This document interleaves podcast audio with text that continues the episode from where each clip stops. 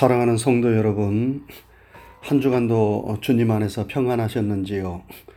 주님의 평강이 때마다 일마다 여러분과 함께 하시기를 주님의 이름으로 축원합니다. 제가 며칠 전에 하루를 좀 더 행복하게 만드는 두 가지 방법이라는 글을 읽으며 많이 공감하였습니다. 오늘 하루를 좀 더 행복하게 보내고 싶다면 우리는 어떻게 해야 하는가 하는 내용의 글이었습니다.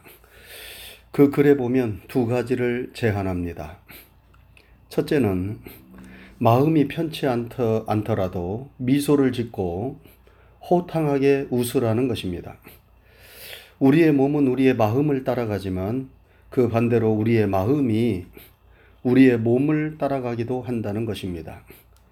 그래서 마음이 편치 않을 때 마음이 힘들고 어려울 때 미소를 짓고 호탕하게 웃는다면 어느새 마음은 몸을 따라가서 위기의 순간을 순조롭게 넘길 수 있고 마음도 이전보다 더 밝고 기분이 좋으며 활기가 넘치게 된다는 것입니다. 그래서 힘들더라도 웃으라는 것입니다.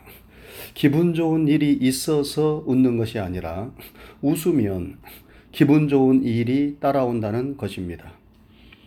네, 그래서 웃으면 복이 온다는 말도 있지요. 다음으로 하루를 좀 더 행복하게 보내고 싶다면 매 순간을 후회 없는 순간으로 만들라는 것입니다. 여러분, 이 세상에 후회 없는 인생은 없지요. 그러나 후회 없는 순간은 있을 수 있습니다. 그 후회 없는 순간을 우리가 많이 만들 때 우리 인생은 행복해질 수 있다는 말입니다. 그러므로 매 순간을 후회 없는 순간으로 만드는 일이 중요합니다.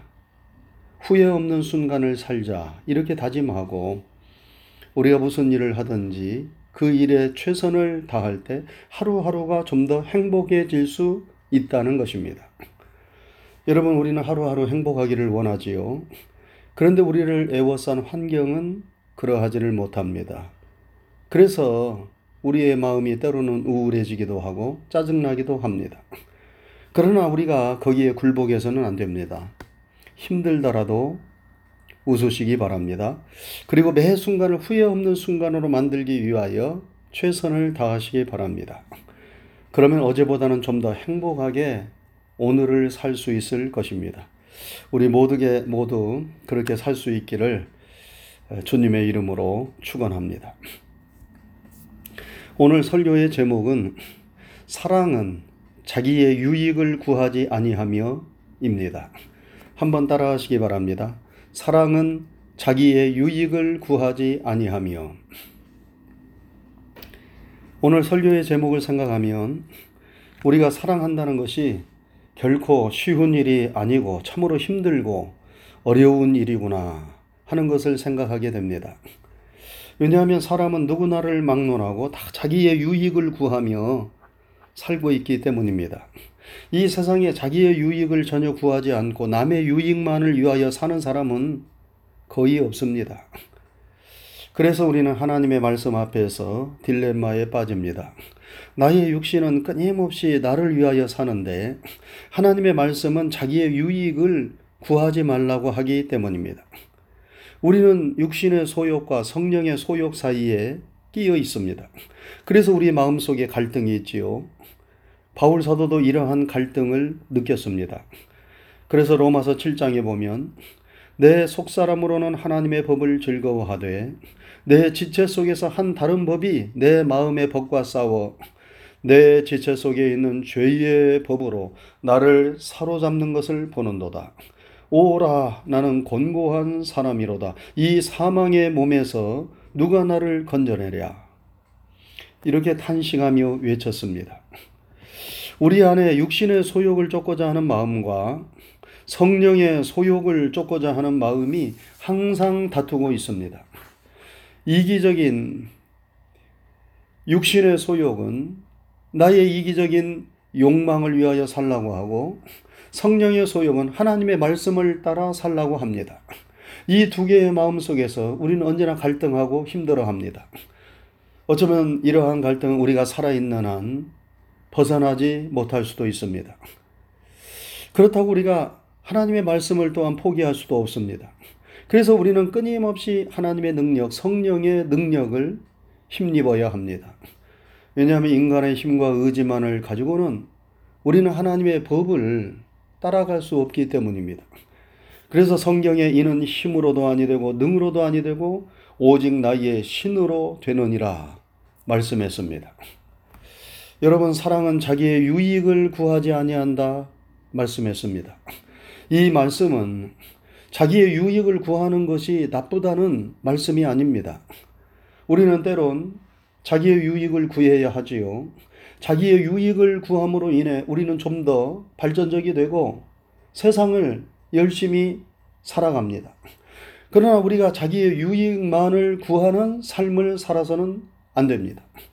자기만을 생각하는 이기적인 삶을 살면 우리는 다른 사람과 좋은 관계를 맺을 수 없고 우리가 사는 공동체를 아름답게 만들 수 없습니다. 우리는 우리 자신을 위해서도 열심히 살아야 하지만 때로는 우리의 이웃과 공동체의 유익을 위해서도 살아야 합니다. 그래야 우리가 사는 공동체가 평화로운 공동체가 되고 우리 자신의 삶도 평화롭고 안전하고 행복할 수 있습니다. 여러분, 사랑은 근본적으로 이기적이 아니라 이타적입니다.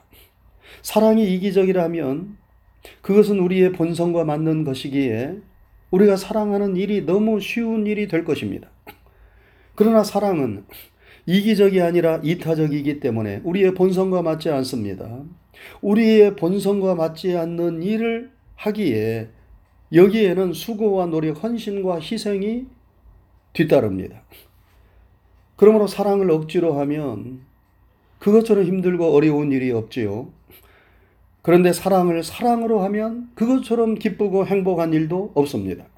사랑이 모든 힘들고 어려운 것들을 눈처럼 녹이기 때문입니다. 우리가 지난주에 추석을 보냈습니다. 우리가 미국에 살고 있기 때문에 추석 명절의 분위기를 느끼기도 어렵고 많이 잊었습니다. 그런데 우리가 어려서 맞았던 추석은 너무나 풍성했지요. 음식도 푸짐하고 새 옷을 입고 새 운동화를 신었습니다. 지금 생각하면 어머니가 추석을 준비하느라 너무 힘드셨겠다 생각되지만 그때는 그저 신나고 좋았습니다. 어머니가 자식들에게 정성껏 준비한 맛있는 것들을 먹이면서 하시는 말씀이 무엇입니까? 자식 입에 맛있는 음식을 먹이는 것보다 더 기쁘고 좋은 일이 없다. 그렇게 말씀합니다. 자신은 먹지 않으시면서 그 음식을 준비하느라 너무 힘이 들고 고생을 하셨음에도 불구하고 자식들이 음식을 맛있게 먹고 새 옷을 입고 즐거워하며 그 모습을 보면서 너무 기쁘고 즐거운 것입니다. 왜 그렇습니까? 어떤 사람에게는 너무나 힘든 일이 어머니에게는 왜 기쁜 일이 됩니까? 그것은 사랑 때문입니다. 사랑이 수고를 기쁨으로 희생을 감사로 바꾸는 것입니다. 예수님이 여러분과 저를 너무나 사랑하셨습니다. 그래서 예수님은 자신의 유익과 영광을 구하지 않으시고 하늘의 영광을 버리시고 낮고 낮은 이 세상에 오셨습니다. 가장 높으신 분이 가장 낮은 곳으로 오셨고 가장 부요하신 분이 가장 가난한 자가 되셨습니다. 왜 그렇게 하셨습니까? 여러분과 저를 너무나 사랑하셨기에 우리를 높여주시고 우리를 부요케 하시기 위하여 예수님은 사랑으로 그렇게 하신 것입니다. 바울 사도는 예수님의 이 사랑을 깊게 깨달았습니다. 그래서 고린도후서 8장 9절에서 이렇게 말씀합니다. 우리 주 예수 그리스도의 은혜를 너희가 알거니와 부요하신 이로서 너희를 위하여 가난하게 되심은 그의 가난함으로 말미암아 너희를 부요하게 하려 하심이라. 예수님은 우리를 부욕해 하시기 위하여 가난하게 되셨습니다. 이것이 예수님의 은혜요, 사랑입니다.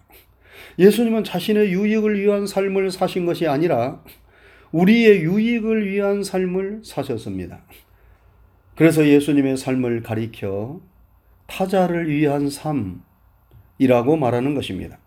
예수님의 이러한 사랑이 오늘 여러분과 저를 구원하신 것입니다. 여러분,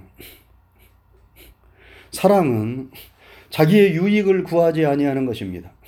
우리가 진심으로 사랑하면 나의 유익보다도 내가 사랑하는 그 사람의 유익을 먼저 구하게 됩니다. 내가 좋아하는 것보다 상대방의 좋아하는 것을 먼저 선택합니다. 내가 가고자 하는 곳보다 상대방이 가고자 하는 곳을 가게 됩니다. 내가 먹고 싶은 음식보다 상대방이 먹고자 하는 음식을 먼저 먹으려 합니다. 사랑은 나의 유익을 구하는 것이 아니라 상대방을 먼저 생각하고 배려하는 것이기 때문입니다. 여러분, 우리는 지금 어떻게 살고 있습니까? 항상 내 자신이 중심이 되어 나의 유익을 먼저 구하며 살고 있습니까? 아니면 내가 사랑하는 그분이 중심이 되어 그분이 좋아하시는 것이 무엇인가를 먼저 생각하며 살고 있습니까? 내가 사랑하는 그분이 우리의 부모님일 수도 있고, 내 사랑하는 가족일 수도 있고, 우리가 믿고 섬기는 주님일 수도 있습니다. 우리가 그분을 진심으로 사랑한다면 우리는 우리의 이기심보다 그분의 기쁨과 영광을 위하여 살기를 힘쓸 것입니다. 여러분, 사랑은 자기의 유익을 구하지 아니한다는 말씀에는 사랑은 받는 것이 아니라 주는 것이라는 의미도 담겨 있습니다. 우리가 사랑하면 받기보다는 주기를 힘씁니다. 더 주지 못해서 아쉽고 안타까운 마음을 가지게 됩니다. 그러나 사랑하는 마음보다 미움이 앞서면 주고 싶지 않지요. 준 것도 빼앗고 싶습니다. 사랑은 받는 것이 아니라 주는 것입니다. 그런데 그 주는 것을 기쁨으로 하는 것이 사랑입니다. 그래서 사랑하면 행복하고 사랑하면 얼굴이 좋아지고 아름다워집니다. 좋아하는 일을 하니까, 기쁜 일을 하니까 그렇게 되는 거죠. 그래서 얼굴이 좋아진 사람을 보면 지금 누구를 사랑하고 있느냐? 우리가 묻는 것 아닙니까? 사랑은 얼핏 자기 것을 주는 것이기에 손해보는 것처럼 보이지만 실상은 자신에게 행복을 주고 큰 기쁨을 주는 것입니다. 그래서 주는 자에게 복이 있다고 말씀합니다. 성경에도 이렇게 말씀했어요. 주라. 그러면 너희에게 줄 것이니 곧 후이 되어 누르고 흔들어 넘치도록 하여 너희에게 안겨주리라. 우리가 흔히 하는 말로 아끼면 무엇이 된다는 말이 있습니다. 아무리 좋은 것도 아끼면 뭐가 된대요. 아낀다고 다 좋은 것이 아닙니다. 어떤 때는 좋은 것을 나누고 베풀 때 더 좋게 되는 경우가 많습니다. 내가 가진 지식, 재능, 물질, 각양의 은사를 나눌 때 그것들이 더큰 것이 되어 나와 여러 사람에게 복이 되는 경우가 많습니다. 예수님은 달란트 비유를 우리에게 말씀해 주셨습니다. 한 달란트 받은 종은 자신이 적게 받았다고 불평하며 그 받은 것을 땅에 묻어두었습니다.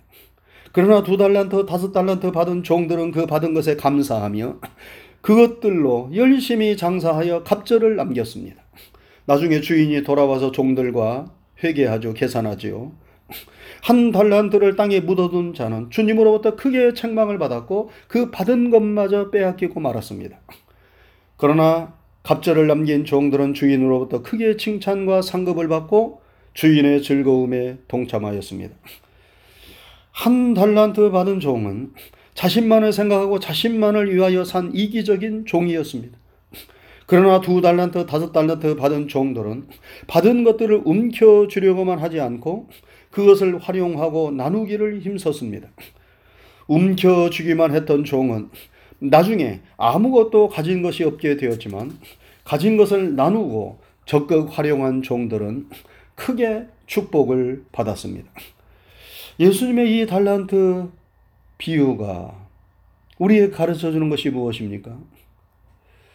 우리에게 자기의 유익만을 구하는 삶을 살지 말고 하나님으로부터 받은 바 재능과 은사를 사랑으로 나누는 삶을 살라.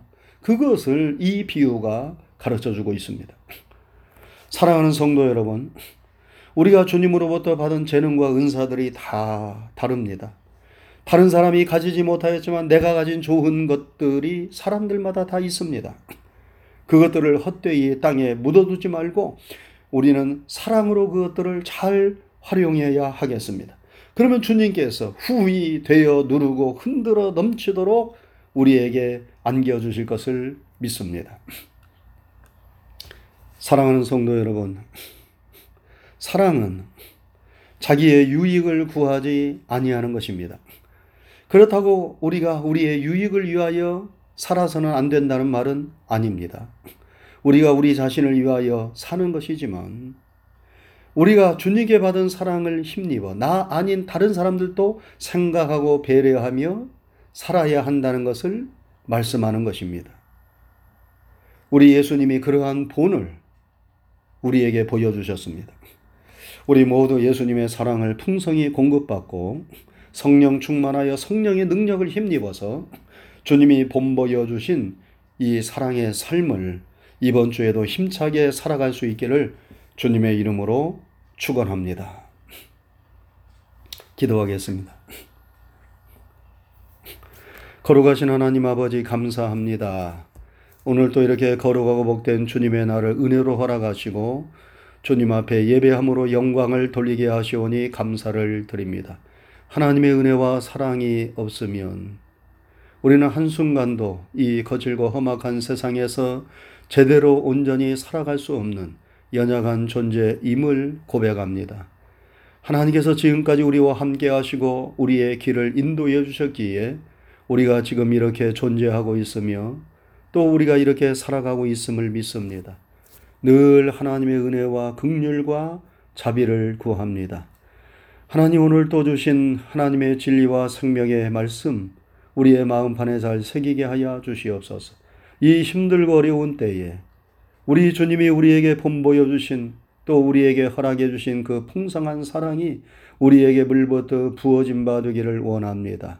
그리하여 우리 예수님의 사랑, 우리 하나님의 사랑으로 인하여 우리들도 이 험한 세상을 살아가면서 하나님의 사랑, 예수님의 사랑을 나타내고 증거하게 도와주옵시고 이 사랑 가운데 모든 사람들과 화평을 누리게 하시오며 우리 자신이 복되고 또 다른 사람들도 복되게 하는 이런 축복의 일들이 계속되게 도와 주시옵소서. 사랑은 자기의 유익을 구하지 아니하며 라고 말씀하였습니다. 우리가 비록 우리의 유익을 구하며 살아가는 그런 연약한 존재이지만 하나님의 사랑이 우리와 함께 하여서 우리 자신만을 생각하는 것이 아니라 내 주변의 사람들, 내 가족들, 내 이웃들, 그리고 우리가 살고 있는 이 공동체를 생각하며 무엇이 사랑인가를 깊게 생각하며 살아갈 수 있도록 도와주옵시고, 그리하여 우리의 삶이 참으로 주님 안에서 행복할 뿐만 아니라 우리가 만나는 모든 사람들에게 하나님의 복을 나누어 주는 은혜를 내리워 주시옵소서. 이 한 주간도 주님과 함께 성령님과 함께 주님의 은혜 안에 거하는 한 주간 승리하는 한 주간이 되게 해 주옵소서. 예수님 귀하신 이름 받들어 감사하고 기도드리옵나이다. 아멘.